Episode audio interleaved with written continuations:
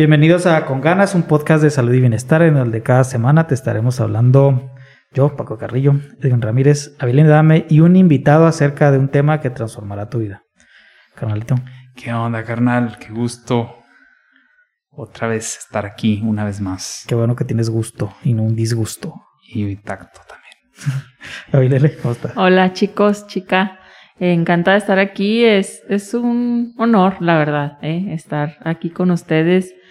Aprendemos juntos, compartimos y, y también hacemos una amistad. Eso, eso me agrada, eso me gusta. Eso está muy chingón. Eso es lo más chingón de este podcast, que estamos generando amistades más que, que otra cosa, ¿no? Sí, güey, qué bonito. ¿Ya? Y luego con gente tan... interesante. Sí, tan...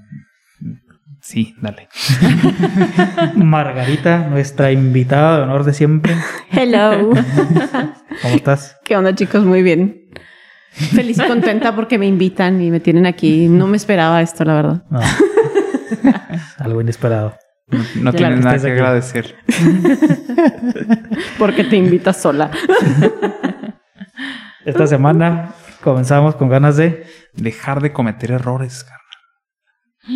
Sí, es así, ¿no? ¿Sí? Sí. No. no. De aceptar. Aceptar ah, los errores, güey. De aceptar. Chingada. No lo había leído entonces. De aceptar mis errores, cara. Con ganas de aceptar los errores. Sí. Porque no podemos dejar de cometerlos. Porque yo, yo creo que había un juego ahí de palabras en el título. Sí lo hay, pero... pero es que era un ejemplo. Enójate, Edwin. Enójate para que no aceptes tu error. No, no, no. no. No traigo ánimo de enojarme. Era un ejemplo de lo que se va a tratar sí, esto, exacto, claro, claro. Sí, equivocarse. Es, es. Así, tal cual. Sí. ¿Por qué, carnal? ¿Por qué esta semana eso? Porque aceptar los errores eh, te invita a crecer.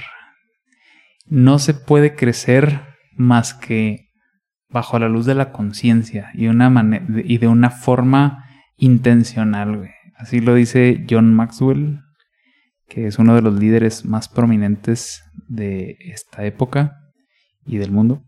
Entonces, eh, el error...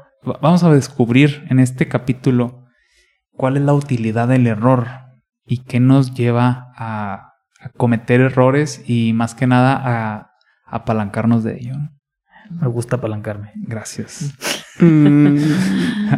Apalánquese, carnal. No, pues Ay, es que es bueno, apal- es bueno apalancarse para crecer. ¿Quién te desapalanca? ¿Quién desapalanca? ¿No será? Te dejamos por este tu quince, uno, cinco, diez más cinco, décimo quinto ah, episodio. Cañón. quince. Cons. En francés. Cons. Ajá. Este, du hast en, en alemán, güey. Con ganas de catorce. Así, ah, catorce, no, quince, ¿no? Ah, quince, sí, es sí, quince. Sí. Pero lo estaba poniendo el catorce. Italiano, baguette. Lo siento. Este, Un, eh, mi error. Con ganas de aceptar nuestros errores. Los errores. Los errores. Así como los que hemos cometido en Así. Esta introducción.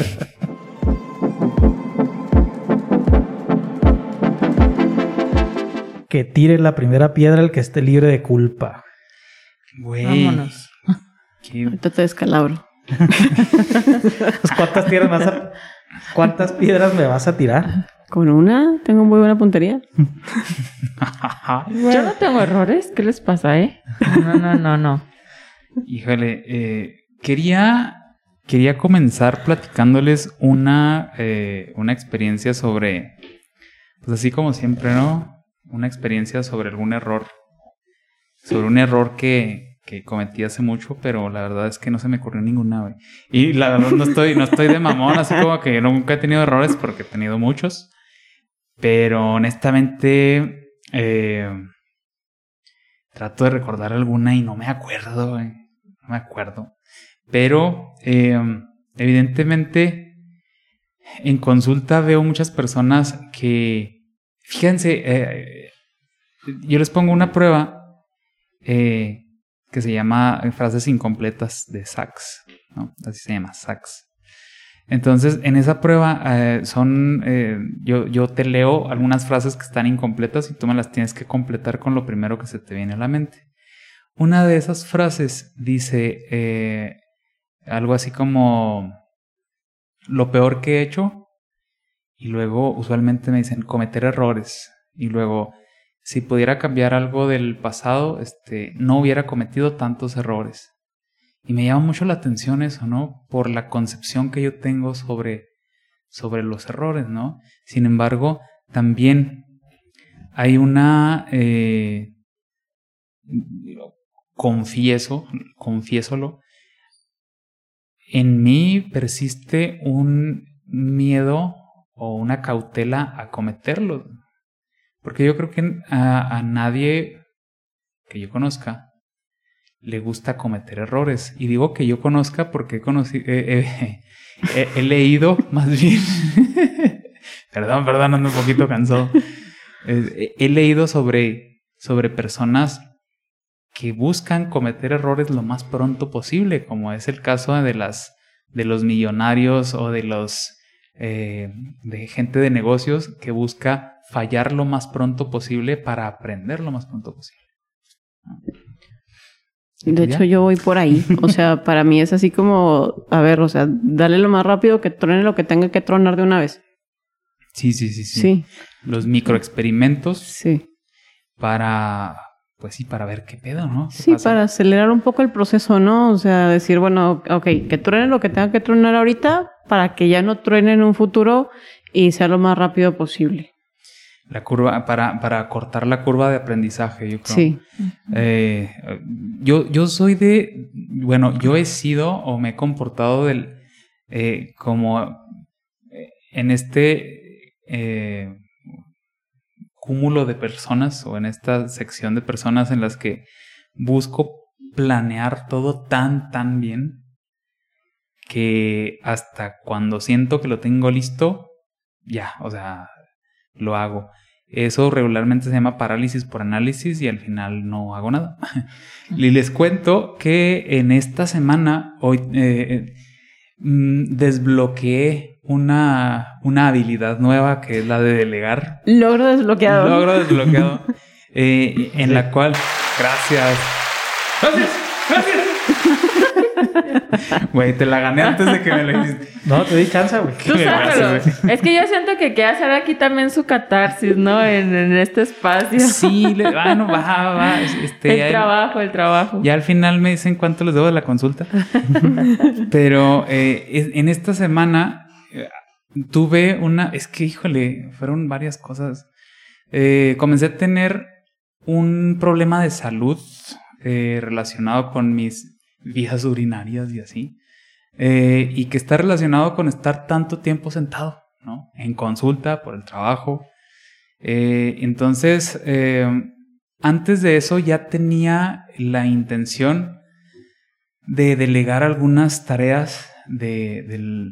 de la consulta, pero bueno, entre ellas el servicio al cliente, que para mí es algo súper importante.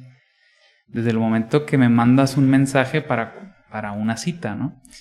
Entonces, el ego del, no sé si del mexicano o del ser humano en sí, es que a mí, o sea, si no lo hago yo, o sea, nadie lo va a hacer mejor que yo, ¿no? Y pues no, o sea, siempre hay alguien que lo va a hacer mucho mejor que tú. Entonces, la, la cosa es que eh, me topé por ahí una frase de mis mentores que decía: el secreto de la riqueza está en soltar. Pero yo tenía mucho miedo a, a soltar algo que había construido desde hace mucho, ¿no? Y, y, y tenía miedo a cometer el error de dejar en manos de alguien más alguien que, algo que había construido desde hace tiempo. Y pues finalmente esta, este incidente con el médico me empujó a decir, bueno, o sea, pues ya hace falta, ¿no? Y, y, y me di cuenta que finalmente tenía que hacerlo, que era algo caótico, así como me estabas platicando ahorita antes de, de comenzar, carnal. Eh, el cambio es caótico y tenía que abrazarlo como tal.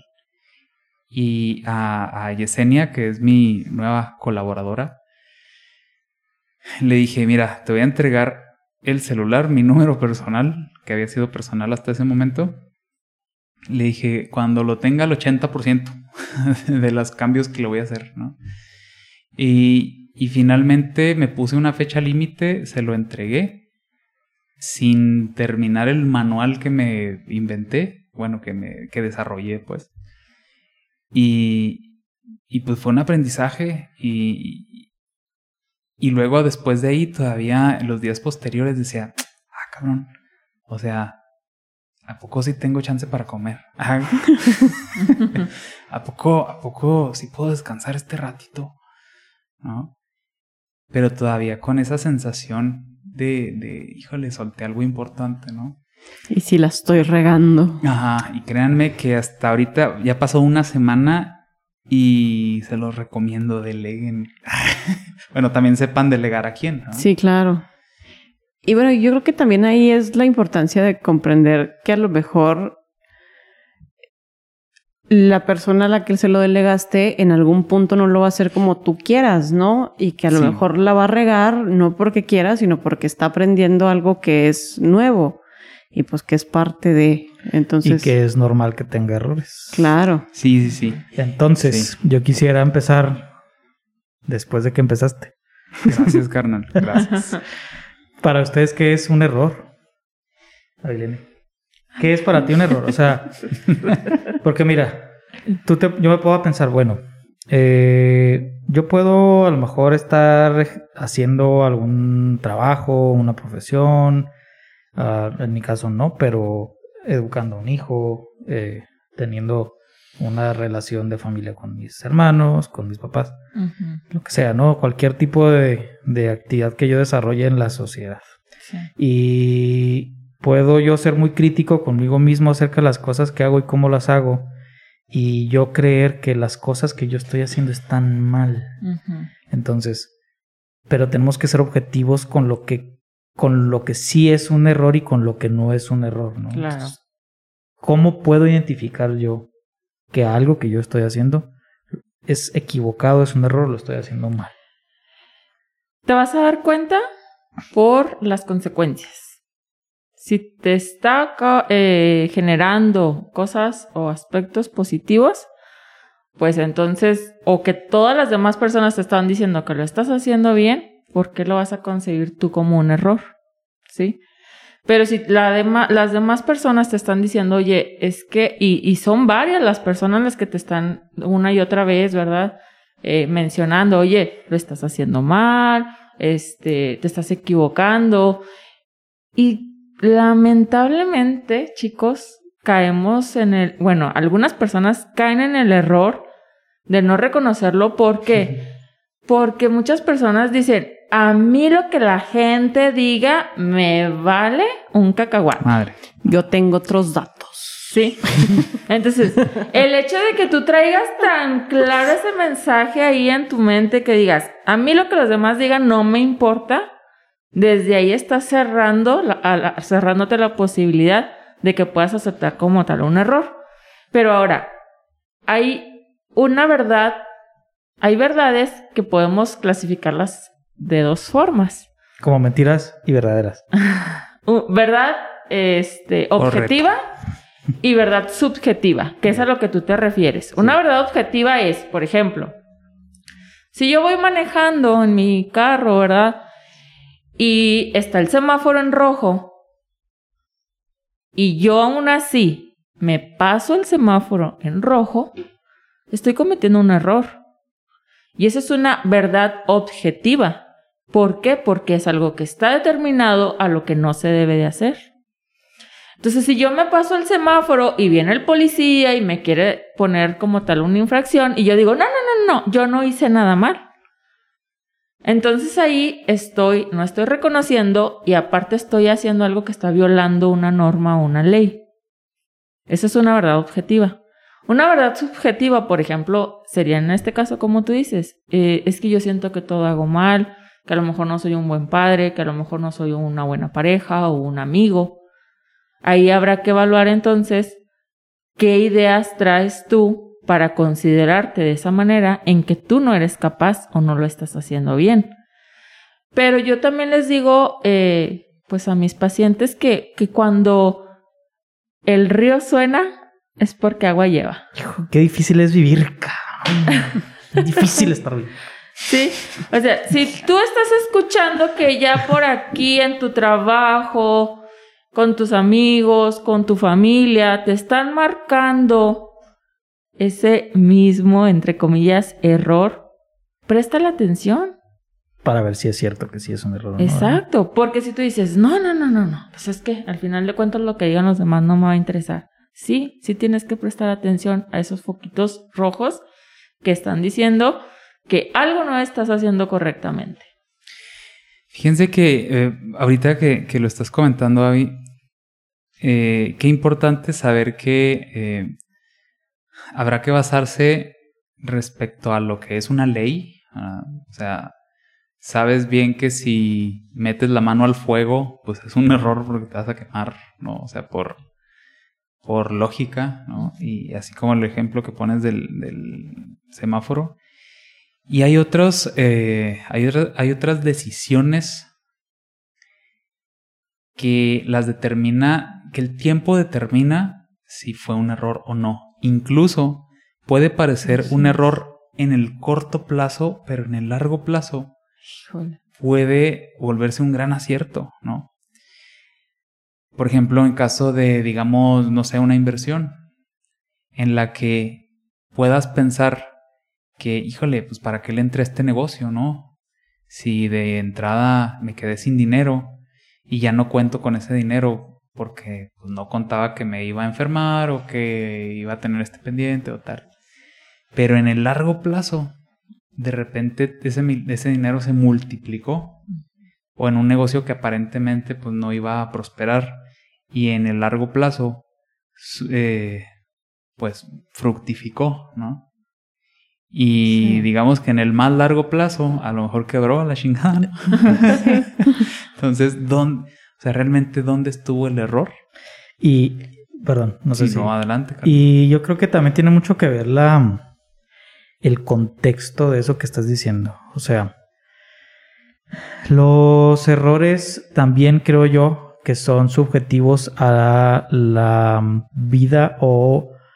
al el contexto en el que te estás equivocando. Por ejemplo, un error para un médico, güey, pues le puede costar la vida a alguien, sí. ¿no? Ah, sí, pues, sí, eh, no manches. Eh, un error. Y conscientes de que como médicos puedes y muy probablemente vayas a cometer un error, un error, perdón. El, yo me recuerdo, yo recuerdo mucho a un... A un arroz, claro. Es un clip. El arroz ya se coció. Este arroz ya está cocido. Es un error que se haya cocido. Yo, es, es un cliché tal vez, porque pues, bueno, realmente sí es un cliché entre los médicos el acordar, eh, muchos médicos, muchos de mis maestros cuando yo estudié pediatría me decían, yo les preguntaba, no, oiga, doc, ¿y usted de quién, de qué pacientes son los que más se acuerda? Y siempre, eh, que como un cliché, güey, me decían, de los que se me murieron, güey, de esos, de esos son los que me acuerdo, y de los que batallé un chingo para que vivieran también, ¿verdad? Pero los que no se me olvidan jamás son de los que se me mueran. Y no todos, güey, también. Es, suena muy romántico porque, pues, nosotros como uh-huh. médicos estamos muy, muy expuestos a la muerte, ¿no? O sea, la muerte es para... Estamos muy acostumbrados a que se nos mueran. Pues es que sí se muere la gente, güey. O sea, se mueren los niños, se mueren los abuelitos, se muere todo el mundo, güey. Uh-huh. Y es parte de esto, ¿no? Entonces, también hay que tener mucha claridad el... Eh, el contexto de en dónde sí, en dónde no te debes equivocar, en dónde claro. sí y en dónde no debes de cometer un error o tratar de cometer la menor cantidad de errores posibles y, sobre todo, ser consciente de que te equivocas, güey. Porque si no le das espacio al error en tu, en tu vida, tú no le das el, ese, ese, ese lugar que necesita tener el error en tu vida, porque yo creo que todos necesitamos el error. El error es necesario para crecer.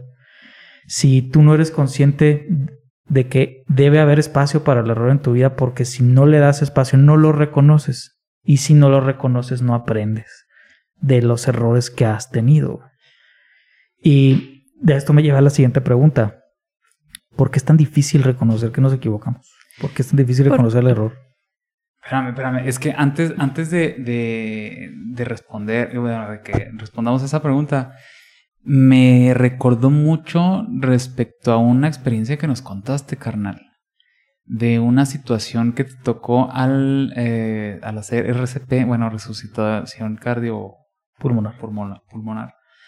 No sé si puedas platicar esa situación, este, pues igual no, no dices quién ni nada, ¿verdad?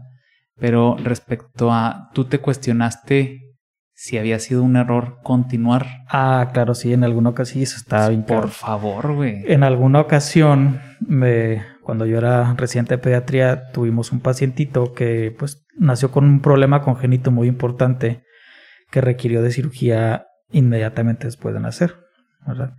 Eh... Nació con un problema gastrointestinal, hay una malformación congénita gastrointestinal y necesitó cirugía luego, luego. Y pues un niño que aparte pues nació prematuro y estuvo en la terapia intensiva, no me recuerdo si dos o tres meses, ¿no? Pero en ese periodo de dos o tres meses nos cayó en paro en total tres veces. Y las tres veces lo sacamos del paro. Pero la tercera vez que nos cayó en paro, Eh, pues las guías de las guías de manejo de la resucitación cardiopulmonar en los recién nacidos te hablan de que no des más de quince minutos de maniobras de reanimación porque pues el daño neurológico eh, puede ser muy extensivo, ¿no? Y este niño, en, en este pacientito, en la, en la última ocasión que nos cayó en paro, duramos dándole maniobras veinticinco minutos. Pero había, fue algo bien curioso porque Está, las maniobras se iniciaron justo en el momento en que se detectó que el paciente pues tenía un pulso más bajo, ¿no? Hasta que ya se fue yendo a, a quedar sin pulso completamente. Y entonces eh, había algo dentro de mí que decía, es que tenemos que darle tiempo. O sea, a lo mejor las guías dicen que quince minutos es suficiente. Llevamos veinte minutos y todavía no muestra, pero le estamos dando buenas compresiones, le estamos dando, le estamos pasando bien los medicamentos, en el, en el, en el, en el monitor se ven bien las compresiones, eh, hay unas ondas que se dibujan muy bien. Tiene que salir este niño a huevo, o sea, no tiene razón para haber caído en paro. O sea, pues sí, sí tiene, ah, pero tenía muchas, pero no en ese momento, porque ya estaba saliendo de sus problemas, ¿no? Y al final de cuentas, pues a los veinticinco minutos eh, logramos reanimarlo. Pero te decían que ya, güey, que, o sea... Y en ese momento, la, la, mi residente superior, mi jefa, vaya, de ese momento me decía, Paco, ya déjalo. Y yo le decía, no, no, espérate, es que sí va a salir. O sea, dale nada más, vamos a darle cinco minutos más. No, Paco, ya tiene veinte minutos, ya, o sea, ya déjalo. No, vamos a darle cinco minutos más. No, no, espérate. Así, y yo le daba y le daba y le daba y le daba. Y era una debacle personal bien cabrona, güey, porque decía, puta, sí es cierto, güey, o sea, ya tengo veinte minutos, la probabilidad de que haya daño neurológico es muchísima, pero sin embargo algo dentro de mí me decía, no, dale, dale. Y salió, y ya cuando acabamos de dar las maniobras, y lo, al despuésillo me dice, híjole, pues ya su tercer paro, cabrón, a ver cómo queda el, la cabeza, el pobre, la pobre criatura, y yo... Y yo cuando salí dije, chingada, sí es cierto, güey, o sea, mmm, no sé si me haya equivocado o no. Al, bueno, obviamente tratar de preservar la vida nunca es una equivocación, ¿no? Pero pues las guías están escritas por algo, pero pues no todo en la vida es una guía, ¿no? Uh-huh. O sea, también hay que moverse con algo de sentido humano, no nada más haz lo que dicen los libros, ¿no? Que eso fue lo que me estaba ganando, que me ganó y en ese momento, ¿no? Después, años después, tres años después, cuando yo estaba haciendo mi servicio social en Chihuahua, me tocó ver al niño en consulta externa y el niño andaba corriendo como sin nada. Oh. Jugaba, brincaba. ¿Te, ¿te acuerdas de ese niño? Sí. ¿Sí te platicaba? Sí, sí me... Y brincaba, jugaba, andaba como si, la, como si jamás hubiera tenido una enfermedad. Ay, y ay. Eso fue, dije yo, realmente no me equivoqué uh-huh. al haber hecho lo que hice. Sí.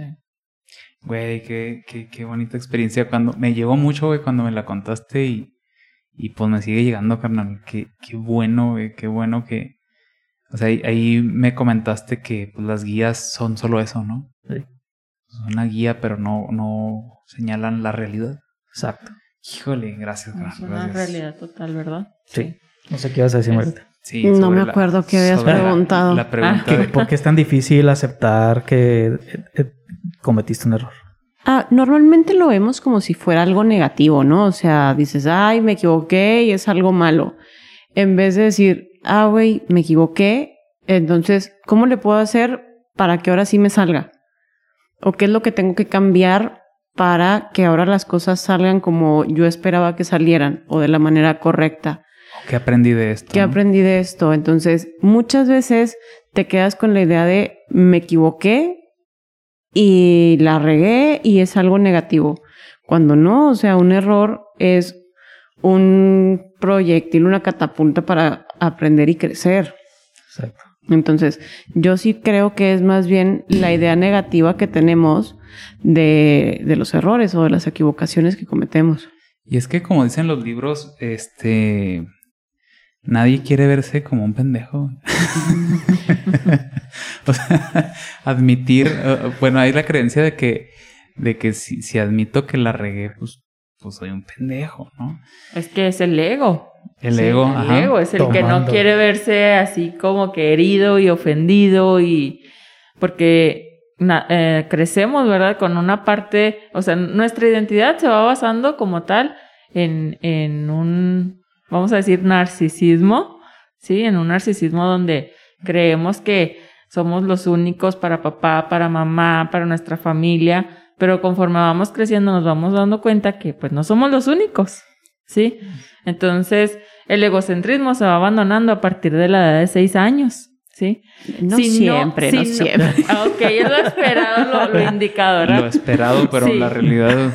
Pero si no se le frustra al niño en que él no es el único, en que no siempre va a ganar, en que no siempre es como él desea, pues ¿qué va a pasar? Entonces, ese ego va a seguir creciendo, creciendo, hasta el grado de que se va a volver algo enfermizo y... Yo nunca pierdo, yo siempre tengo que ganar, yo siempre soy el mejor, yo tengo que eh, avanzar hasta tal, hasta puesto, vamos a decir, a pesar de todos. De AMLO no vas a estar hablando, por favor. Mañana son las elecciones. Uh, mañana, mañana, mañana vamos a votar. Por cierto, hablando de esto de, de no admitir los errores, decía Carlos Muñoz que... Um, parafraseando porque no me acuerdo bien de lo que de, de la así como estaba confeccionada la frase, no hay nada peor que hacer hacer bien algo que está mal. Ser constante en algo, en cagarla, güey. Pues sí, sí, o sea, ser constante en cagarla, güey. Ajá, o sea, y, y hacerlo bien. Y hacerlo lo, bien. Lo que no, o sea, ser muy bueno en regarla. Uh, mm, bueno, voy a desarrollar esto, ¿no? Así como lo entendí. Eh, regularmente, por ejemplo, con los negocios, eh, a lo mejor estás siendo constante en hacer un negocio, pero que no te está generando exacto. los resultados que querías. Que le dices, ¿no? Ya, a la chingada. Ajá, o sea, y los resultados te están diciendo, no, o sea, no va por ahí. Pero ese mismo egocentrismo Que, que te lleva a decir, bueno, ya déjalo, ya está muerto. No, ni madre, güey. Yo ajá. sí puedo y me va a salir bien y no más. Y por esta creencia de, de, de que el, del trabajo duro y que, o sea, pues sí, güey. O el no aceptar que estás fracasando. Ajá. Híjole, güey, es que por eso es que es bien difícil estar vivo, güey, mira, porque en alguna ocasión, güey. Calmado, Paco, por favor. Sí, te, te digo algo que decía Séneca. ¿Qué?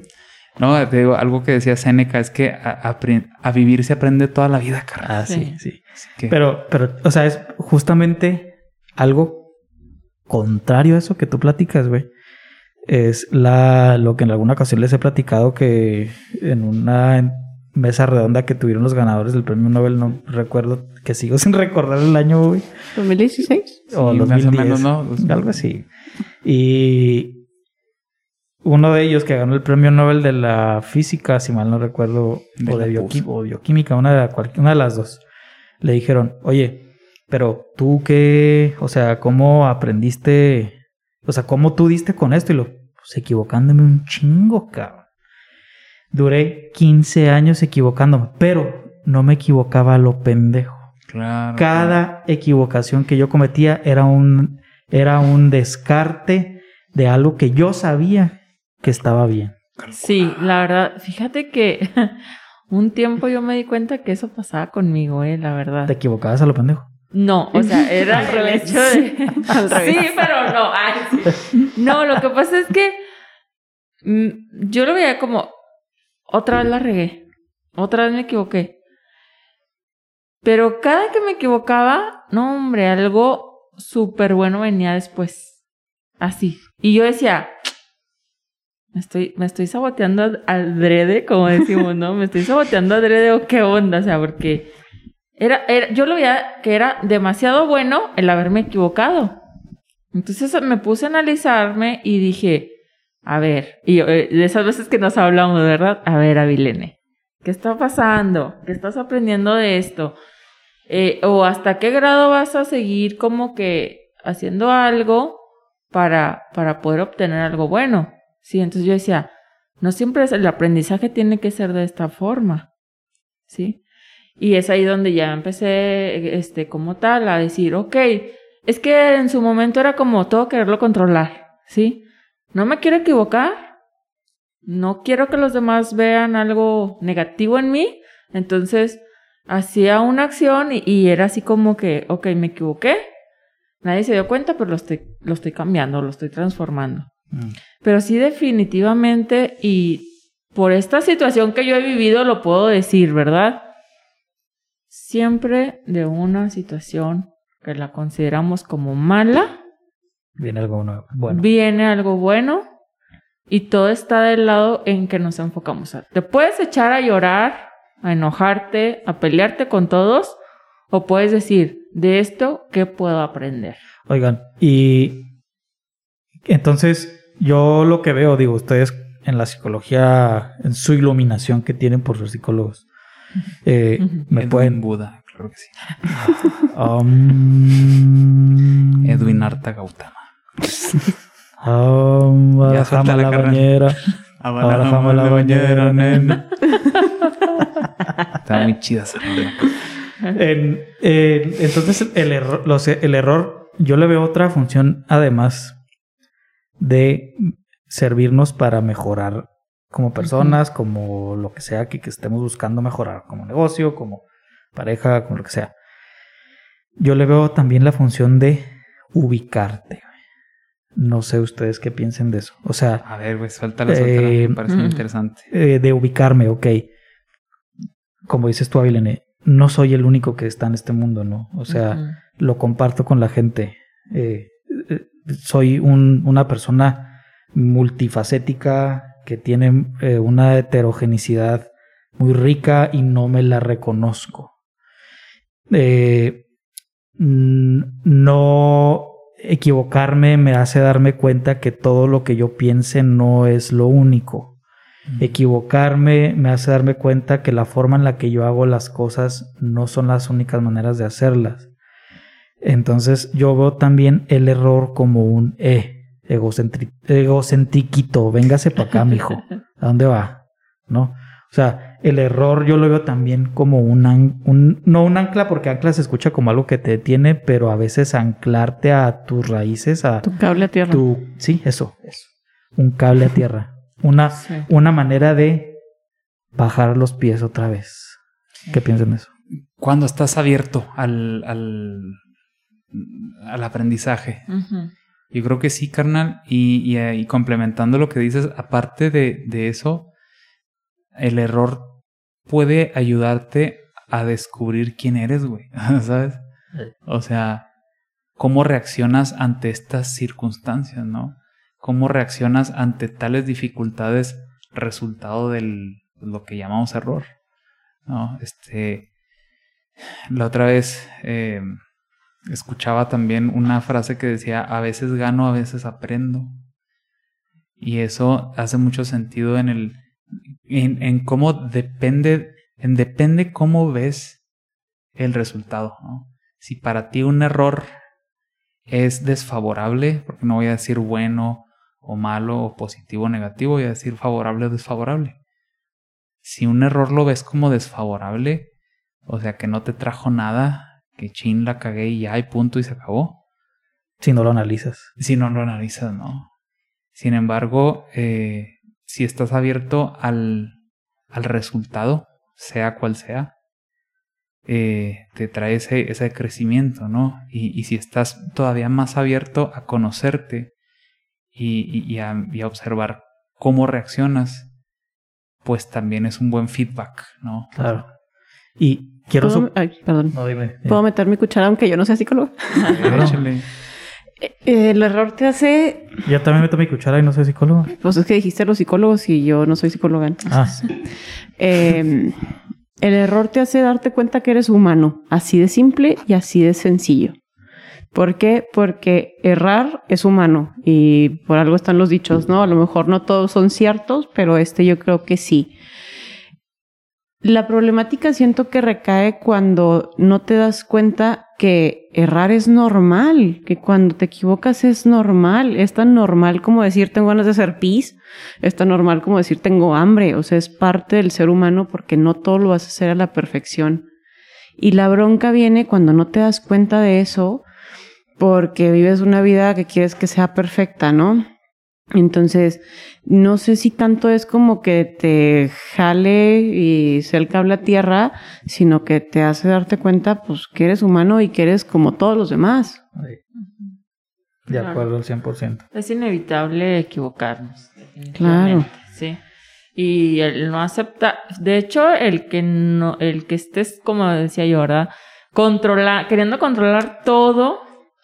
No, no, no, genera angustia, genera sí, ansiedad, hasta, y de an- todo. Sí, ansiedad, hasta puedes embocar en una enfermedad física, sí, gastritis, colitis o, o u otra este itis. Alteración de mayor grado, otra itis. Sí, porque porque estoy tratando de controlar todo, porque no me permito equivocarme, porque no me permito el que incluso alguien me pueda decir, oye, no estuvo bien eso. ¿Qué puertas sí. de tu de tu psique se abren, Avilene? ¿Qué puertas de la mente se abren cuando la persona se siente en, en el error? Sabe que se equivocó. Te sientes así como en el foco, estás en el o sea, escenario, así. La luz, el reflector. O sea, sí. mi, mi conte- yo, yo en el contexto al que, te lo, al que lo quiero llevar es en el, al hecho de que tiene mucho que ver emocionalmente cómo estás en ese momento, sí, como dice Edwin, si claro, estás, si estás claro. abierto a aprender, pero tiene mucho que ver tus emociones, cómo se encuentran en ese momento cuando sí. te enfrentes, a, cuando te topes con esa pared y que te des cuenta que te has equivocado, ¿no? Claro. ¿Qué, qué, qué puertas se abren en tu mente cuando te ves vulnerable? ¿Qué claro. sucede con tu, con tu cor- ¿qué, qué sucede con tus sentimientos? Entre, por ejemplo, si estás tus atravesando emociones. Una situación a lo mejor que, no sé, tuviste una ruptura amorosa y de repente alguien en tu trabajo viene y te dice, lo hiciste súper mal, o sea, fíjate que por tu culpa, casi así te lo dicen, por tu culpa, ¿sí? Eh, tuvimos una pérdida muy grande, ¿sí? O dejaste hasta la puerta abierta y mira, nos robaron. No sé, algo así. Tú ya traías por ahí una situación de, de tristeza, de duelo por tu ruptura amorosa y resulta que cuando te marcan este error que tú cometiste y que realmente fue un error, porque hay una consecuencia bien marcada, pues se abre un abismo, ¿eh? Se abre, se puede abrir un abismo que te puede llevar a una depresión profunda. Entonces ahí tenemos que tener mucho cuidado. ¿Por qué? Porque yo lo entendí así la depresión. La depresión es como si algo, por eso es presión, depresión hacia abajo, te empieza a hundir. Va cambiando tus pensamientos, va cambiando tu sentido de la vida, empiezas a sentirte tal cual como si estuvieras en un, en un, en un sótano, en un túnel ahí, oscuro, eh, te sientes perdido. Y tenemos que, ten- tenemos que ser bien inteligentes en identificar cuando nos estamos empezando a sentir ya de una tristeza que, oye, no fue tristeza del momento, ya es todos los todos días, días, ya no tengo este, ganas de, de levantarme, ya no quiero vivir incluso. Hay que atendernos inmediatamente. Y no, no hay que esperar a que pase el tiempo para decir, esto se me va a quitar solo. Ya. Yeah. Sí. Hay, hay una, hay un, hubo un hecho histórico en el siglo diecinueve, hubo un predicador que se llamaba William Miller y él convenció a miles de personas de la llegada de Jesucristo, ¿no? Por ahí de mil ochocientos cuarenta y cuatro. Y pues los tenía todos ahí y no llegó. Entonces, pues claro que había mucha gente muy enojada y se empezaron a burlar de él. Y él admitió su error, güey. Entonces dijo... Aplausos, Francisco, sí, por claro, favor. Por favor. Christian Miller, donde quiera que estés. Sí, ya detrás de Jesucristo. Entonces, eh, él... Eh, él decía en una... En, en, un, en su declaración, ¿no? En su carta de, de, de, de disculpa, decía: esperábamos la llegada de Cristo en ese momento y ahora decir que no estábamos equivocados es deshonesto. Y luego agrega: nunca debemos avergonzarnos de confesar con franqueza nuestros errores. Tamaños huevotes, güey. Sí. Tamaños tanates, güey. Y dando... y ya, ya que estamos tocando ese tema, no precisamente los tanates. ¿Tanates? No precisamente los tanates, sino... el tener los huevos de aceptar que te equivocaste. ¿Qué, qué errores conocen ustedes que hayan sucedido en la historia? Y algo más, que hayan reconocido esas personas que se equivocaron verdaderamente en algo. ¿Qué errores conocen ustedes a través de la historia? De gente que acepte que se equivocó. Es porque se quedan callados. No, no. Gori, gori, gori. Chirin, chin, chin. De Villalpando. Y por... Fíjense. A ver, ¿por bueno, qué me ves a mí que soy la única que no se sabe las preguntas antes de venir? No me estés viendo de esa manera. Porque tú sabes cosas de historia chidas. Pues sí, pero no me viene a la mente alguien que haya aceptado la regué. Yo, yo sí. Y lo platicábamos hoy a la hora de comer. Échalo. A la fregada. El güey que creó no, la bomba atómica. Güey. Ese, no, no, te, no te puse atención. Sí, no, sí. ¿Cómo se llamaba el vato? ¿Röntgen? No. ¿Era Röntgen? ¿Quién era? Si no ponemos a otro, por favor. Siguiente pregunta. No, no, no. no, no, no espera, espera. O sea... por ahí lo tenemos. No, no. Ahora dinos quién, pero de chinga. Claro. O sea... lo podemos editar, no se preocupen. Digo, y todo por, es editable. Es que, el, no, el, no, es mira, que la, pero por ejemplo, ajá. ¿Eh? No, no, no, te digo, continuamos con sí. les, antes ejemplo, ahorita ajá. que lo que lo encuentres. Adelante, adelante. Por ejemplo, ahorita lo que eh, que decías, Avilene, de que luego pues caemos en una depresión o cuestiones como esas. Eh, yo creo que también hay, hay que estar bien conscientes pues que hay de errores a errores, ¿no? Entonces, no es lo mismo que en el examen me equivoqué y le puse que dos más dos son cuatro y cuatro punto dos o cuatro punto cinco en vez de cuatro cerrados, a decir, no manches, me equivoqué ya en un cálculo eh, de un edificio y se cayó. Ah, o sea, ya ah. son errores distintos, ¿no? Entonces, también aprender a distinguir esos errores y decir, a ver, ¿fue para tanto o no fue para tanto? Sí. Porque a lo mejor el que me está señalando mi error tampoco está pasando por un buen día, ¿no? Entonces se da cuenta que dejaste la puerta abierta aunque no haya pasado nada y hace un súper escándalo. Entonces también decir, a ver, espérame, sí la regué, pero no fue para tanto, se está pasando de lanza. Yo creo que, mira, como papás tenemos una gran responsabilidad de, de poder nosotros conocer para poder instruir a nuestros hijos. O sea, no, ya no, en, en el tiempo que estamos ya no podemos decir, ay, es que yo no sabía, soy ignorante. Sí, sí, no ya manches. No. Yo creo que ahorita ya hay muchas cosas que nos permiten eh, podernos informar. Están los podcasts. Claro. Está el internet, está el celular, es una herramienta muy útil para poder entrar, ¿verdad? Ahí internet fácilmente, consultar algo. Y, y como papás, pues sí tener esa, esa responsabilidad para poder orientar a nuestros hijos, porque algo que está pasando, y la verdad es que no es exagerar, hay niños de ocho años, de seis años con depresión. Sí. Sí. Sí, que se quieren quitar la vida porque no sacaron diez en el examen. ¿Sí? Sí, que se quieren quitar la vida porque piensan que toda su vida es un caos, que sufren demasiado porque la mamá les gritó Y a esto, si nos pudiéramos ir, ¿verdad, Hugo? Es todo, todo otro, otro podcast de, de la generación que le llaman de cristal, donde ya no nos podemos frustrar. Sí. Ya no se le puede al niño gritar porque ya se le va a generar el trauma, trauma. Ya no se le puede regañar, ya no se le puede... Porque, pobrecito, que no sufra. Sí, yo creo que nos sí. estamos yendo a los extremos, la verdad. Sí, la verdad, sí.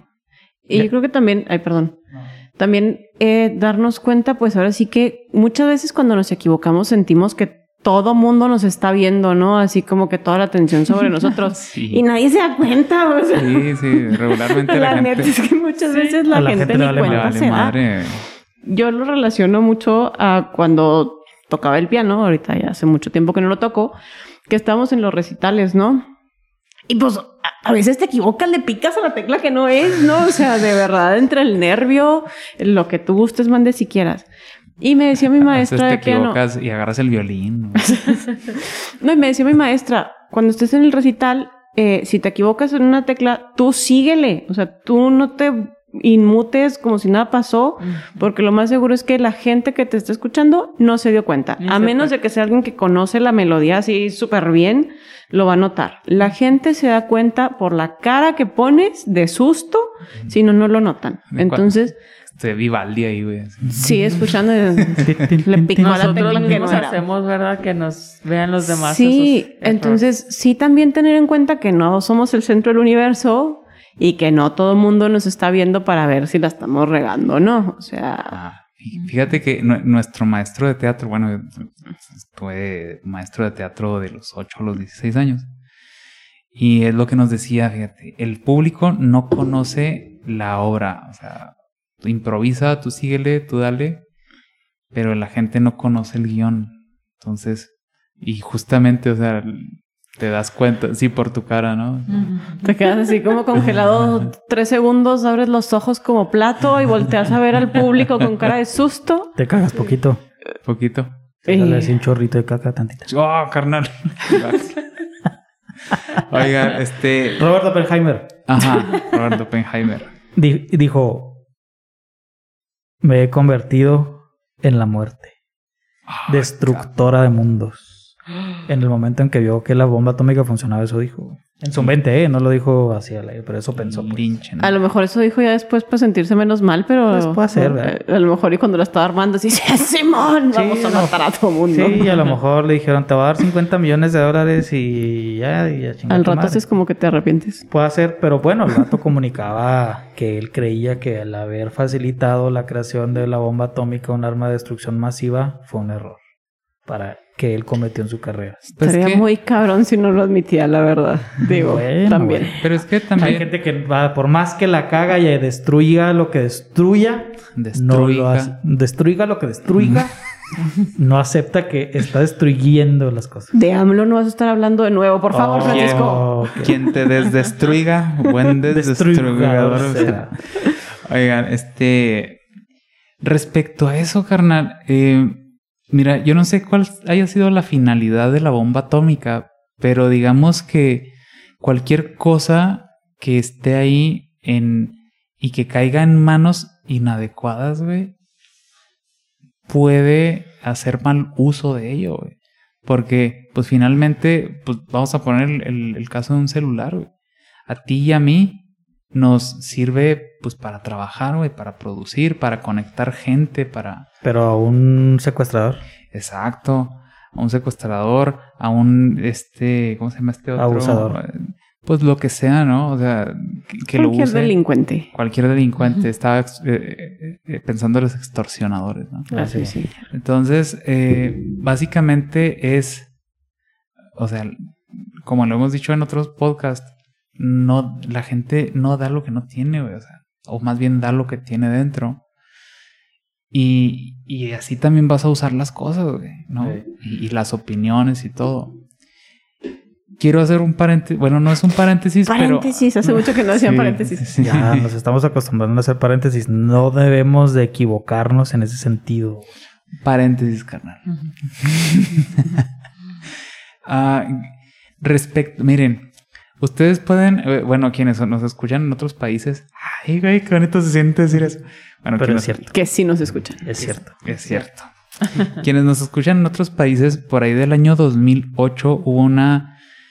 Uh, un, una serie de incidentes que duró algunos años respecto a la violencia en México, muy relacionada a el narcotráfico. Era una guerra entre, una aparente guerra entre el gobierno y el narcotráfico, ¿no? Uno de los presidentes, así, se, así lo han mencionado, le declaró la guerra al narco. Entonces esto desató mucha violencia, desató mucha inseguridad en las calles. Y esto llevó a una serie de desapariciones, de asesinatos, de muertos y todo esto. ¿A qué voy con todo eso? Sí, a mí realmente no me gusta hablar de, de, ese, de eso porque me, ah, me caga. Pero finalmente, ¿qué llevó? Si podemos decir que declarar esa guerra fue un error, llevó a los científicos o a los criminólogos y a médicos en Ciudad Juárez, donde era una, pues, donde esto se multiplicaba, ¿no? La ciudad más peligrosa del mundo. Donde, pues, aparte es frontera y todo esto, llevó a que se descubriera una forma de hidratar los cuerpos de, de, los, de los fallecidos y poderlos identificar, güey. Entonces, o sea, el exceso de... De muerte. De, de muerte, ¿no? Llevó a algo bastante favorable. No, no, no, ahí no sé realmente, me ponen esa disyuntiva, eh, decir si fue un error o fue un acierto, güey. Pues es que yo siento que es sacarle lo bueno a lo malo. Ver la oportunidad, yo creo, ¿no? Sí, o sea, porque también entender que eh, errores se cometen y no hay para atrás. O sea, ya lo hiciste y no hay para atrás. Lo único que te queda es ver para enfrente, para ver cómo lo vas a hacer con lo que tienes ya ahorita en las manos, ¿no? Entonces decir, ok, lo que ya pasó no lo puedo arreglar, con lo que tengo, ¿qué voy a hacer? Entonces, pues tratar de sacar lo mejor de todas las situaciones. Yo creo que ahí es donde aplicaría eso, ¿no? Ah, sí. ¿Te imaginas el presidente decir, perdón, ¿no? Públicamente? Ya, salió madre, no, no hay nada bueno. Todo fue malo. Sí, sí, sí. Oigan, entonces esto me lleva a la siguiente pregunta. Entonces, en vez de enfocarnos a el acto del error, pues hay que, info- hay que enfocarnos entonces a la oportunidad. ¿Cómo, cómo, le, cómo, cómo cambio ese chip? O sea, ¿cómo, cómo yo como ser humano puedo decir, a ver, eh, sí, te equivocaste, pero en esta equivocación vamos a ver lo bueno que salió de aquí? Porque a lo mejor nosotros podemos estar aquí hablando de esto y decir, oiga, no, pues sí, hay que darle una oportunidad a los errores y la puta madre, uh-huh. Pero en la realidad, güey, y, y lo puedo casi, y, y no porque lo conozca, güey, pero simplemente las estadísticas no mienten, ¿no? O sea, el setenta por ciento de la población en México y en el mundo que se equivoca cree que los errores son porque hicieron algo mal, y que los llevó a hacer, a tener ese error garrafal, y pocas pers- y de ese setenta por ciento, uno por ciento o dos por ciento dice, a huevo, me equivoqué y esto fue lo bueno que aprendí de ahí.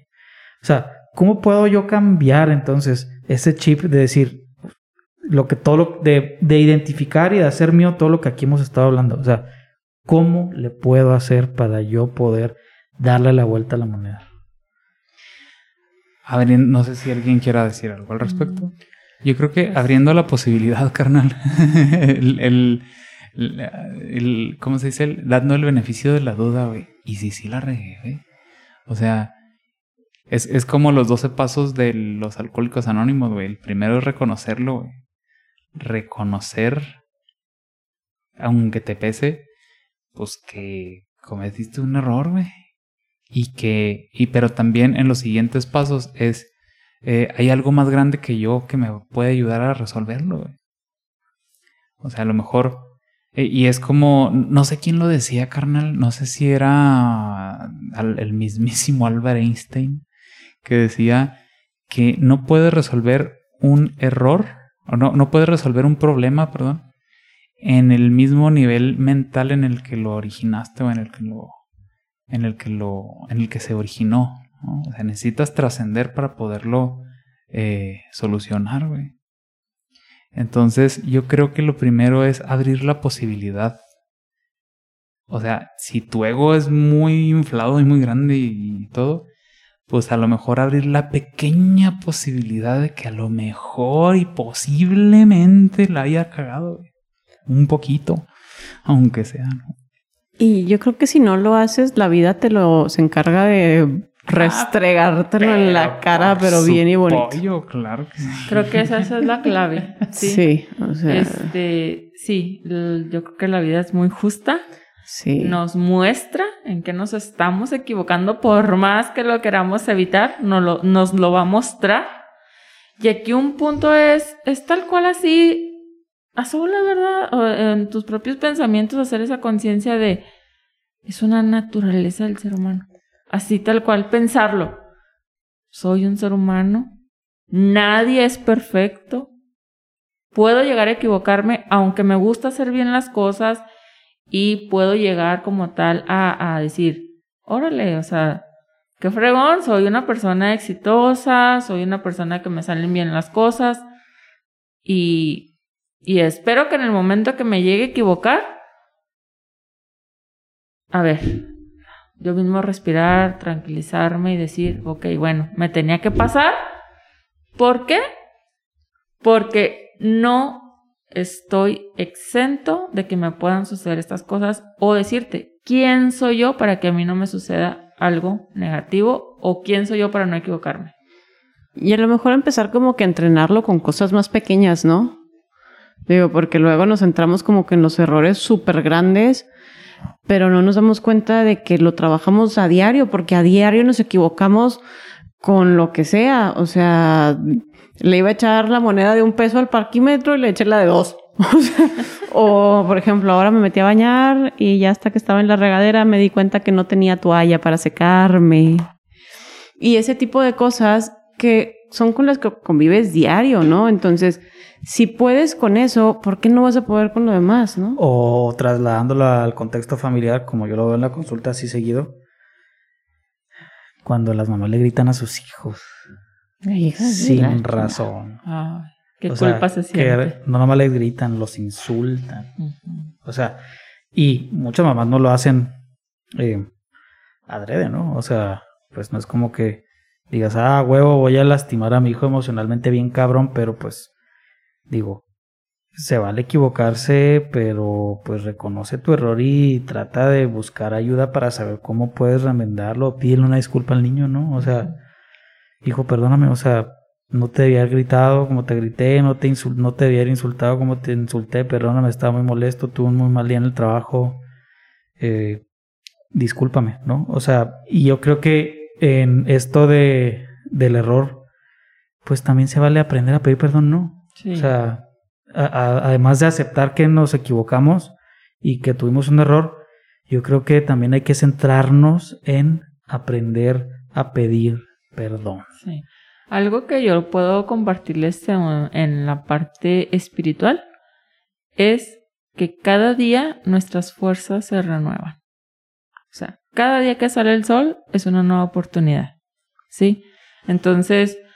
Aun cuando ayer hayas dicho, no le voy a gritar a mis hijos, si lo hiciste, bueno, en la mañana mentalizarte y decir, hoy es un nuevo día, hoy me voy a seguir esforzando, hoy lo voy a seguir intentando.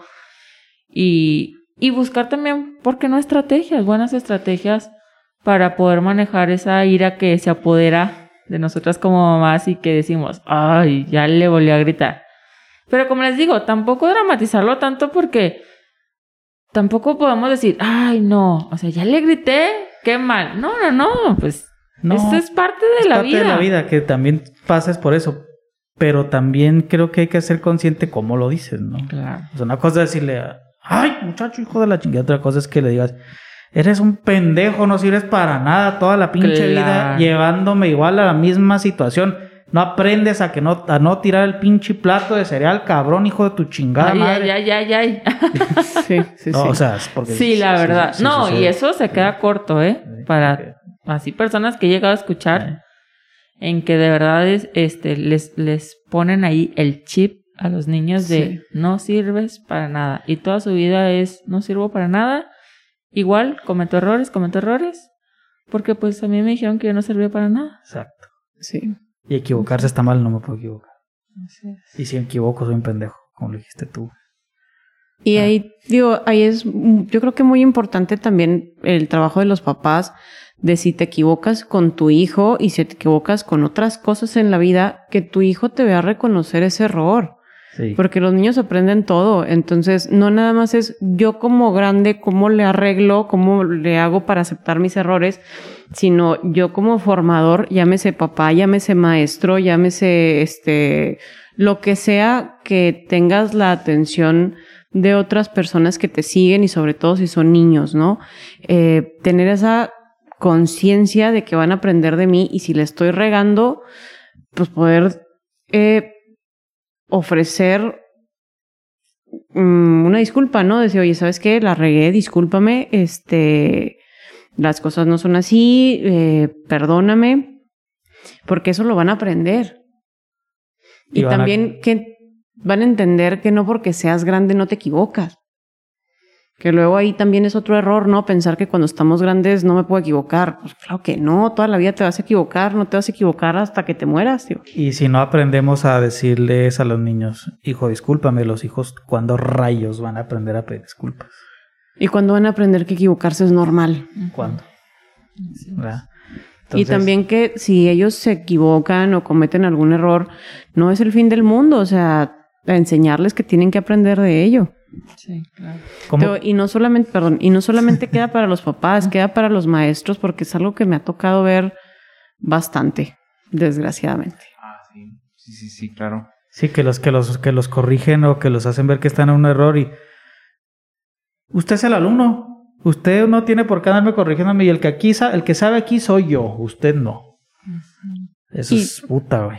Y si corregimos a alguien Eh, a algún niño, algún, a tu hijo, a tu alumno o algo, corregirlo con caridad y con amor, chicos, por favor, porque es lo que decían ahorita, o sea, le gritan al niño como si el niño fuera un adulto que te va a contestar, pues no, el niño no te va a contestar, el niño se va a hacer chiquitito porque le estás gritoneando.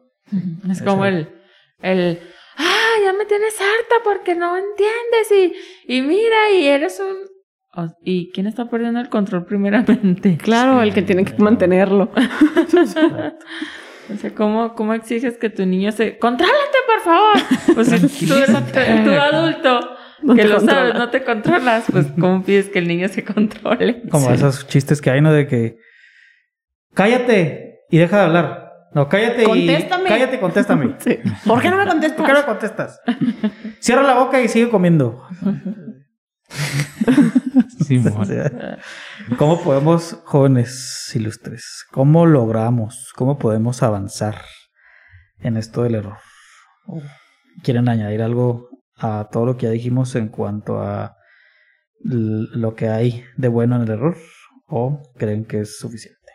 Yo digo que no tanto que sea bueno, sino que verlo como algo normal. O sea, que tenemos antes que nada entender que es algo normal. Ok, eso ya lo dijimos, que es algo normal. Que hay que evaluar eh, los pros y los contras cuando quieres hacer algo. Por ejemplo, en el caso que ponían de los negocios, ¿no? Sí. O sea, me voy a arriesgar, voy a tomar una decisión, lo voy a hacer. ¿Cuáles pueden ser los pros, los contras? Este, y, y que sí analizar, hacer analíticos, ¿por qué no? Antes de, de llevar como tal a cabo una decisión, ser analíticos. Tú dijiste, ok, de un cien por ciento, un ochenta por ciento estaba a favor, un veinte por ciento estaba en contra. Tomé una, una buena decisión en su momento porque así lo vi, más las circunstancias cambiaron en el momento. A lo mejor se vino la crisis como esto de la pandemia, no se vendió, etcétera. Entonces, ok, reconocer, entonces no fue mi error. También fueron las circunstancias las que determinaron que no me pudiera ir bien. Entonces, sí ser también analíticos cuando queremos emprender o tomar una decisión. Y asumir las consecuencias, ¿no? O sea, de la regué y tengo que asumir las consecuencias. Claro. Sí. No, pues eh, a mí me gustaría preguntarles, porque ya platicamos mucho sobre que sí los pros, que sí los contras, todo. Ya, ya, ya tenemos claro que los errores nos traen aprendizaje, ¿no? Pero eh, tú, carnal, ya nos platicaste esta... Eh, esta... vivencia. Esta vivencia, sí, güey, que aparentemente pudo haber parecido un error, pero pues trajo algo favorable, ¿no? Sí. Y he tenido más, güey. Sí, va, pues échale. Esa es la pregunta, ¿no? Que has aprendido los errores, ¿no? Sí, o sea, sí... Uh-huh. Si, si nos les gustaría compartirnos un aprendizaje a través de un error. De ustedes. Sí, uh-huh. sí, sí. Yo sí les... No sé si Avilene o Margarita. Algo personal. Pues tú, tú, tú dale y luego ya seguimos nosotros. Sí, los inspiras. Aviéntate. ¿No? Mira, es... Bueno, yo estoy con lo de los animales, ¿no? Tenemos una uh-huh. asociación protectora de animales, unas amigas y yo. Este, y en un principio queríamos ahora sí que rescatar a todos los animales del mundo, ¿no? Todos. Y pues ahora sí que con errores y demás te vas dando cuenta de que no es posible. Luego hay muchos que quisieras rescatar y que quieres que no les pase nada y que quieras que, que vivan eternamente, ¿no? Porque desgraciadamente nos toca ver muchos animalitos en muy mal estado, muy maltratados, muy, en muy mal estado, ¿no? Que luego... pensando que les estás haciendo un bien, este, y el veterinario diciéndote, no, es que mira, mejor si lo sacrificamos porque está sufriendo mucho, ya no hay nada más que hacer por él, nada más está sufriendo, y tú así, no, no, es que déjamelo un día más, y ponle suero, y hazle esto, y hazle el otro, y terminas alargando la agonía del animal, o sea... mal, mal rollo me ha tocado, de verdad, por decir, es que sí se puede, y, y sí... Y me han caído perros en paros, bueno, a mí no, ¿verdad? El veterinario, decir, no, es que sácalo del paro y no sé qué.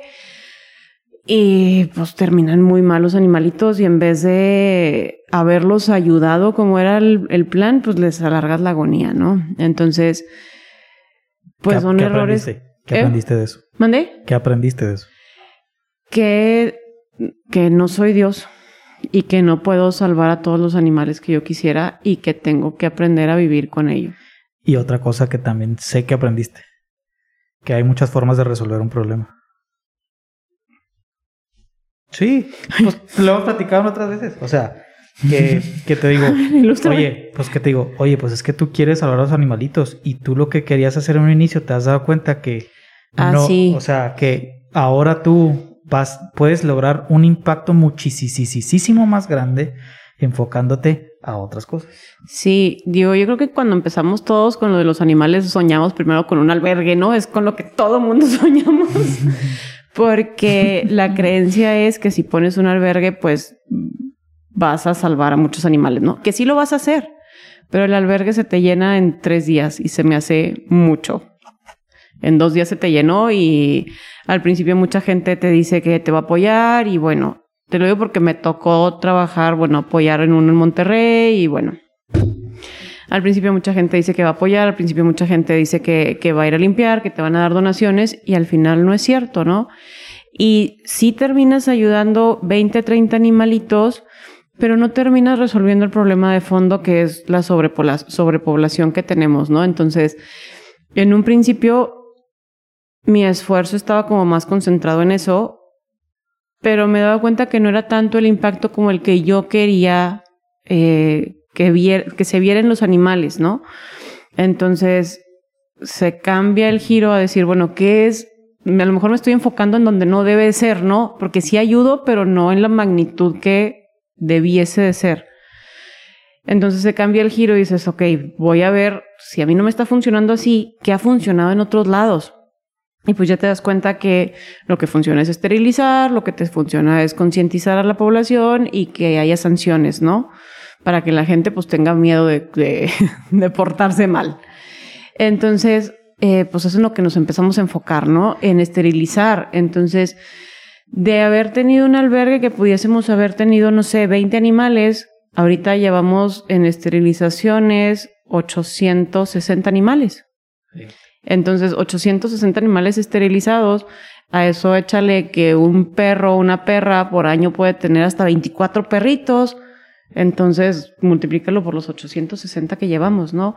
Ya veo un impacto un poquito más grande, que obviamente los que tienen albergues pues es una super labor que ayuda un montón, pero eh, yo sí siento que nos estábamos enfocando en otra cosa, que no lo veo como que haya sido un error, sino un aprendizaje de ver cómo puedes ayudar un poquito más. Pero si eran, estaban ustedes en un error, porque ustedes estaban en el error de creer que si ponían albergues o levantaban perros de la calle y se los llevaban a sus casas, eso iba a resolver algún tipo del problema, y después te diste cuenta que no, que eso no va a resolver el problema, que el error está en creer que si yo llevo a cabo ese tipo de conductas, voy a resolverle la vida a los animalitos, y no lo vas a resolver. Es un error creer que hacer eso va a hacer que disminuya el problema del maltrato animal.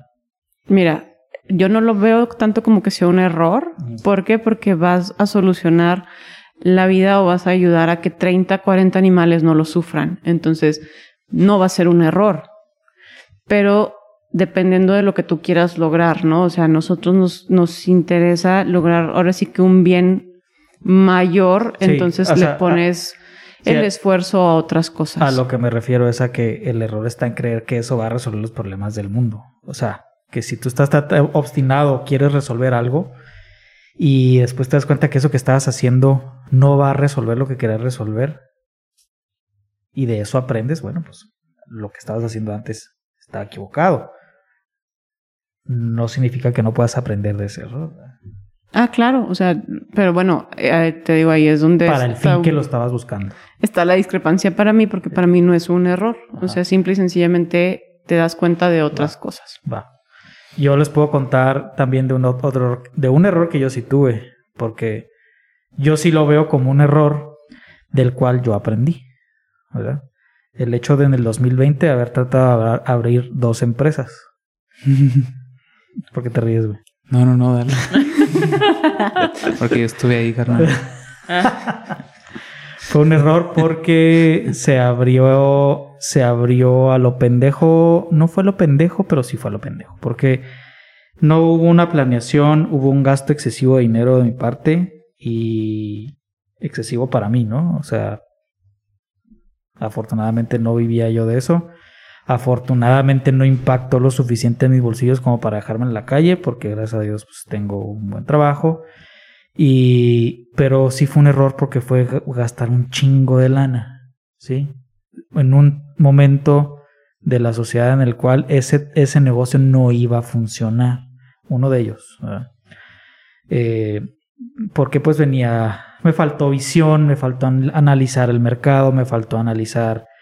Eh, Me faltó analizar las posibilidades que tenía yo de venta, me faltó analizar a los clientes, me faltó analizar a mi socio, me faltó eh, ser más conservador en cuanto a qué gast- en qué gastar y qué no, me faltó eh, hacer un, una buena corrida de, de gastos para un año o dos, ¿sí? Entonces tuve muchos errores. De todos esos errores aprendí que está bien que busques Eh, hacer algo que te llene como persona, pero no lo hagas a lo pendejo. O sea, siempre haz las cosas eh, que quieres hacer, sí, hazlas, pero, pero no comprometas recursos que puedan afectar a la larga a tu funcionamiento si no estás seguro de lo que estás haciendo. Si estás seguro de lo que estás haciendo, pues no hay ningún problema, porque si pierdes toda la lana, pues no es un error, porque tú estás seguro de algo que estás haciendo y a lo mejor a la siguiente lo haces diferente y a lo mejor esa lana, quedarte sin dinero, a lo mejor no va a llevar a tu familia a que se quede en la calle, a lo mejor no te vas a quedar sin comer, solo va a ser una pérdida de dinero, pero tú sigues estando seguro de algo que quieres hacer. En ese momento las variables que intervinieron en eso que yo hice no eran las, las que favorecían a que se desarrollara la empresa que yo, que yo abrí. Y pues desafortunadamente la tuve que cerrar en noviembre, ¿verdad? Pero de ahí aprendí que puedo hacer un chingo de cosas, que puedo eh, abrir una empresa, que no es cosa del otro mundo abrir una empresa, que simplemente necesitas analizar bien eh, qué es lo que quieres y sobre todo eh, para qué estás haciendo lo que estás haciendo, ¿no? Yo aprendí eso de ese error, y, pero eso para mí sí es un error, ¿sí? O sea, sí fue un error porque lo hice en un momento en el que no debía haberlo hecho, lo hice de una forma que no debía haberla hecho y lo hice con las personas que no debía haber hecho eso en ese momento, en ese momento, porque a lo mejor si en diez años yo volviera a hacer lo mismo, eh, en ese sentido, a lo mejor en diez años yo con una perspectiva diferente de la vida, pude haberla hecho funcionar de otra forma, pude, se pudo haber tenido un funcionamiento diferente, pudieron haber intervenido otras variables y haber obtenido los resultados que yo quería, y no fue así. Pero obtuve aprendizaje de ello. Fíjate, carnal, eh, digo, me, re, me reí ahorita porque, te digo, estuve ahí eh, en, la, en la otra empresa. que, que igual este, le hemos querido dar vida y, y no le... Pues, no ha sido lo suficientemente constante y todo esto. Eh, complementando a ello, creo que un error también del que aprendí en la otra empresa, en la cual pues... yo formo parte, fue que, eh, bueno, ahora que lo veo de, desde este año para atrás, eh, lo hicimos también, eh, en, tiene mucho que ver el contexto y, y, el, y el momento, güey. Porque yo en ese momento sentía, como que nos sentía, que se nos venía la pandemia encima, güey. Como que todo iba a quedar, este, pues había mucha especulación, o al menos así yo lo sentía, carnal. Que todo iba a cambiar, que iba a haber oportunidades para unos y, y, y carencia para otros. Eh, y además fue, de mi parte, te digo, fue reinventar el, el hilo negro, güey. Que al final, y hace poquito te lo dije, güey, Este, eso que yo te, te proponía resulta que sí existe y tiene otro nombre, ¿no? Entonces, este, no, lo cual ahora lo veo, no significa que no lo podamos hacer con nuestra forma de hacerlo, güey. O sea, mmm, con otro nombre o con el mismo nombre, pero con nuestra marca, güey. Y que es factible, que es, pues lo es, güey, ¿no? Sin embargo, este sí, sí se hizo inversión. Sí, este no era, en mi caso no era un... Es que se volvió un momento desfavorable también, güey. Te lo platiqué la otra vez en... Estaba en el consultorio en el que yo me sentía... Yo me acuerdo que me decías tú, güey, deja los sentimientos a un lado, güey. Enfócate en tal y cual cosa, ¿no? Pero realmente yo me sentía muy mal, güey. O sea, estaba enfermo realmente, güey. Y estaba en un estado depresivo, güey. Y de ansiedad. Y había muchos cambios en mi vida en ese momento. Fue un dos mil diecinueve muy difícil, muy duro. Y un dos mil veinte que le decía, quítate que ahí te voy. Entonces, eh, si yo te pudiera decir de una... Un, Un aprendizaje de, de, esos, de esa serie de errores sería el, el evitar sobrecargarme, güey. El evitar so, eh, sobrecargarme de cansancio, de trabajo, de, de un chingo de cosas. Porque en ese momento también estaba haciendo un curso, o sea, un curso para hacer cursos en línea, y me aventé el curso. Y luego vino el semáforo rojo y luego estaba dando consultas, este... Ah, era un desmadre, güey. Un desmadre, ¿no? Entonces, ese fue el aprendizaje. No invertir a lo pendejo. No invertir a lo y pendejo. Invertir no nomás es dinero. Exacto, güey. Exacto. Recursos, tiempo, atención, dinero. Todo, güey. No hacerlo por emoción. No. Uh-huh. Sí. Dejar de lado el pensamiento mágico. Ni por miedo, güey. Ni por miedo, porque yo sí en ese momento, si lo veo desde ahora, sí había mucha incertidumbre. Y yo creo que era en todos lados, ¿no? Pero lo platicábamos y sí, sí había incertidumbre, miedo, pensamiento mágico y mucho entusiasmo, güey, también. Sí, también. Sí, eso es lo que... Pero... Creo que lo hay que tener cuidado, o sea, porque tiene que ser un montón de... un cúmulo de cosas para que la situación se dé, ¿no? Uh-huh. Pero ¿estás de acuerdo o están de acuerdo, carnal, que lo que estamos haciendo ahorita se siente más sólido, güey? Lo que... el podcast. el podcast, el, los consultorios, los pasos que estamos dando ahorita es, son pasos más sólidos. Sí, claro, güey. Claro. Definitivamente. Estoy Porque de son cosas más estructuradas, son cosas sí. más estudiadas, más planeadas. Y que dominamos, güey. Ajá, ándale, güey, ándale. O sea, tú dominas. Póngale, por favor, por ahí el bravo, ¿eh? Este. Claro, claro. Que dominamos. No, pues no lo escuchamos porque no traemos audífonos. Ah, el aplauso.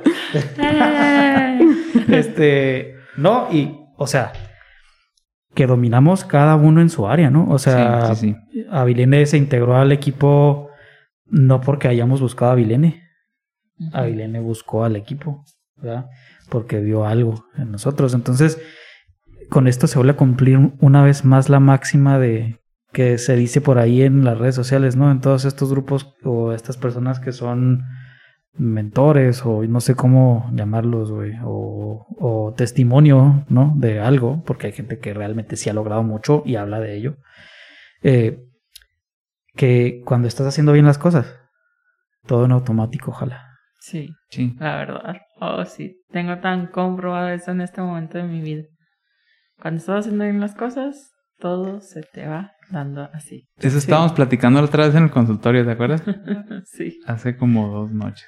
Estábamos platicando. Y el chiste es tener paciencia y la claridad mental para aprender a verlo. Sí. Y, y verlo así, ¿verdad?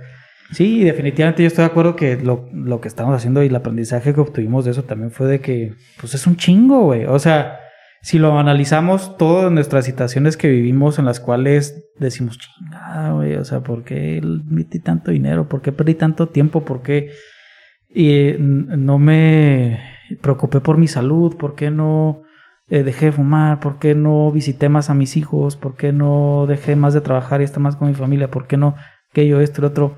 Siempre vamos a estar pensando en esos por qué no nunca, ¿verdad? ¿Por qué no nunca hice? Y, y, y, el, y es, es, en esto se puede resumir todo lo que estamos hablando, ¿no? O sea, de todo podemos aprender. Claro. De absolutamente todo. Por más mal que suceda lo que suceda.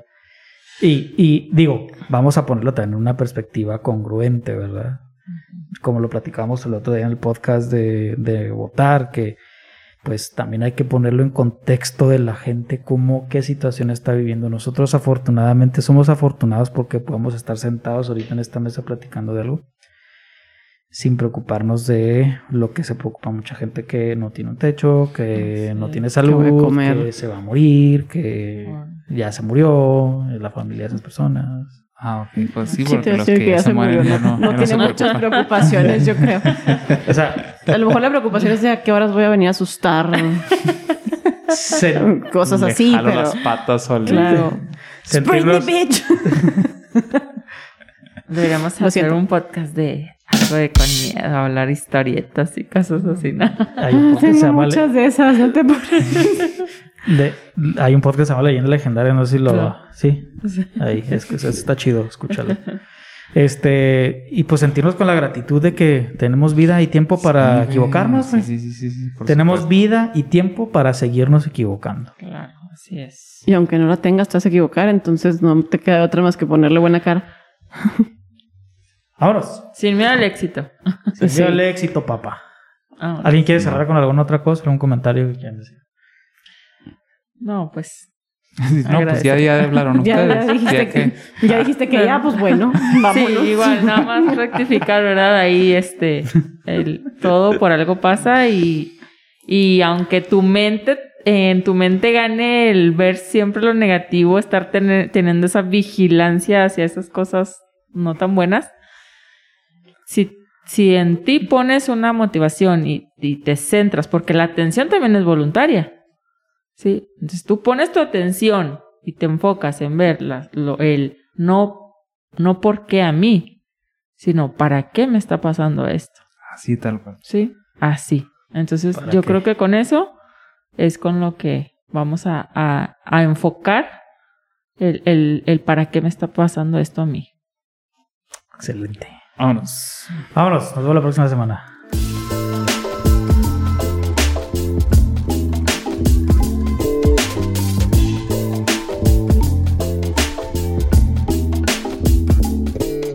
Este fue el quinceavo. Uno cinco.